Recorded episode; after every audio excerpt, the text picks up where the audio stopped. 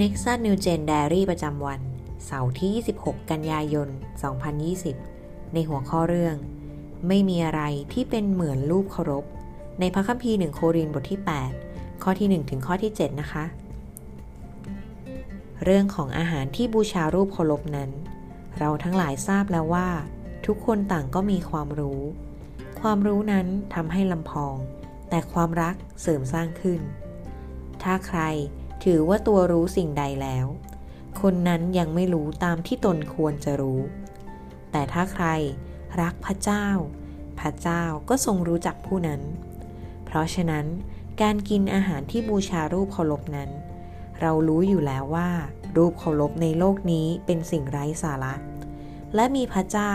แท้จริงเพียงองค์เดียว และแม้จะมีหลายสิ่งที่เขาเรียกกันว่า เจ้าในสวรรค์และบนแผ่นดินโลก ราวกับว่ามีพระเจ้า และองค์พระผู้เป็นเจ้ามากมาย แต่ว่าสำหรับเรานั้น มีพระเจ้า องค์เดียวคือพระบิดา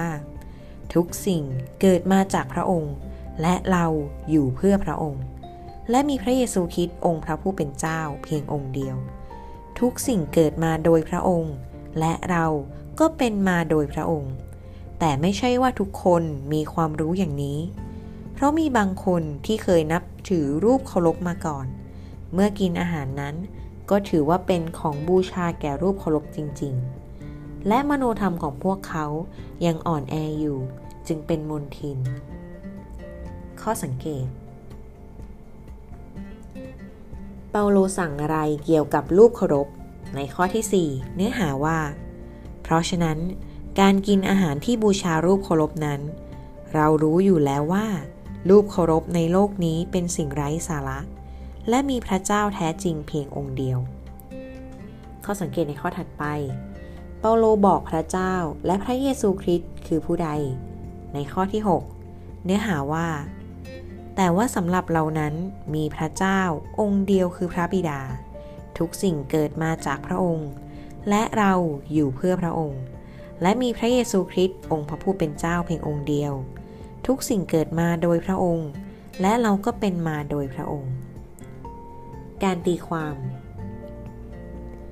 ทำไมเปาโลอธิบายเกี่ยวกับการดำรงอยู่ของพระเจ้าและพระเยซู เมื่อท่านพูดถึงรูปเคารพ การไตร่ตรอง คุณระหนักในเรื่องใดเมื่อได้เห็นเปาโลจัดการอย่างเด็ดขาดกับรูปเคารพ และการสอนให้สารภาพต่อพระเจ้า ในฐานะองค์พระผู้เป็นเจ้าเท่านั้น การนำมาปฏิบัติ เมื่อไม่นานมานี้ รูปเคารพใดในหัวใจของคุณที่ส่งผลกระทบต่อคุณมากกว่าพระเจ้าบ้าง คุณจะทำอะไรเพื่อกำจัดรูปเคารพในโลกที่คุณมี และยอมรับพระเจ้าในฐานะที่พระองค์เป็นเจ้าชีวิตของคุณ ในบทขยายความนะคะ ในข้อที่ 1คำว่า เรื่องของอาหารที่บูชารูปเคารพ คือในเวลานั้นเนี่ยเมืองโครินถือได้ว่าเป็นสังคมรูปเคารพเลย จะมีศูนย์กลางอยู่กลางพระวิหาร และพวกเขาเนี่ยจะไปหาซื้อเครื่องบูชาที่จะมาถวายรูปเคารพนั้นได้จากตลาด เช่นเดียวกับที่ขายเนื้อขายไข่ขายผักขายปลาอื่นๆทั่วไป ดังนั้นจึงมีข้อพิพาทภายในคริสตจักรโคริน เกี่ยวกับการกินอาหารที่มีไว้ขายเพื่อถวายให้กับรูปเคารพ เปาโลต้องจัดการกับปัญหาเรื่องอาหาร ฟังไม่ผิดค่ะ อาหารก็เป็นปัญหาได้ อันเนื่องจากอาหารนี้ไม่ได้ธรรมดา เพราะเป็นอาหารที่ได้รับจากการถวายรูปเคารพ เรื่องของเรื่องมันมีอยู่ว่า ในบรรดาสมาชิกของคริสตจักรโครินเนี่ย บางคนเขาก็มีความเชื่อว่า รูปเคารพเนี่ยมีชีวิต พอเชื่อแบบนี้ปัญหาก็เลยเกิดเกี่ยวกับเรื่องการกินอาหารที่ได้รับการบูชาแก่รูปเคารพ ในข้อที่ 7 นะคะ พวกเขาเชื่อในอิทธิพลของรูปเคารพ เพราะพวกเขาเคยบูชารูปเคารพมาเป็นเวลานาน อย่างไรก็ตามในเรื่องนี้ เปาโลจึงเน้นว่า รูปเคารพของโลกนั้นเป็นสิ่งไร้สาระ และมีเพียงพระเจ้าองค์เดียว และพระเยซูคริสต์เท่านั้นที่เป็นพระเจ้าผู้ทรงสร้างทุกสิ่งทั้งหมดในจักรวาล ในข้อที่ 5 ถึงข้อที่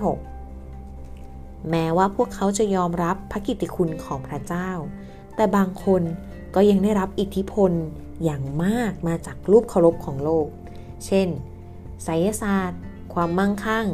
งาน หรือความสำเร็จตามค่านิยมของโลกนี้ มากกว่าพระเจ้า คนเหล่านั้น ถือว่าพระเจ้าเป็นพระเจ้าที่ให้พรของโลกนี้ แต่แท้จริงแล้ว เราควรต้องรู้ค่ะว่า พระเจ้าเนี่ยทรงเป็นพระเจ้าเหนือชีวิตและประวัติศาสตร์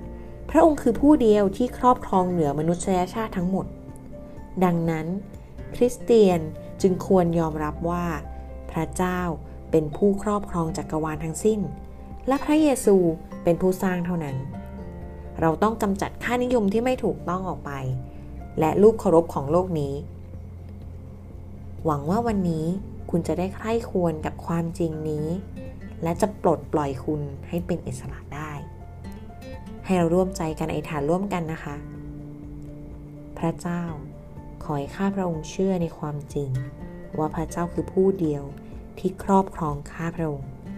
และขอให้ข้าพระองค์ติดตามพระองค์เพียงผู้เดียว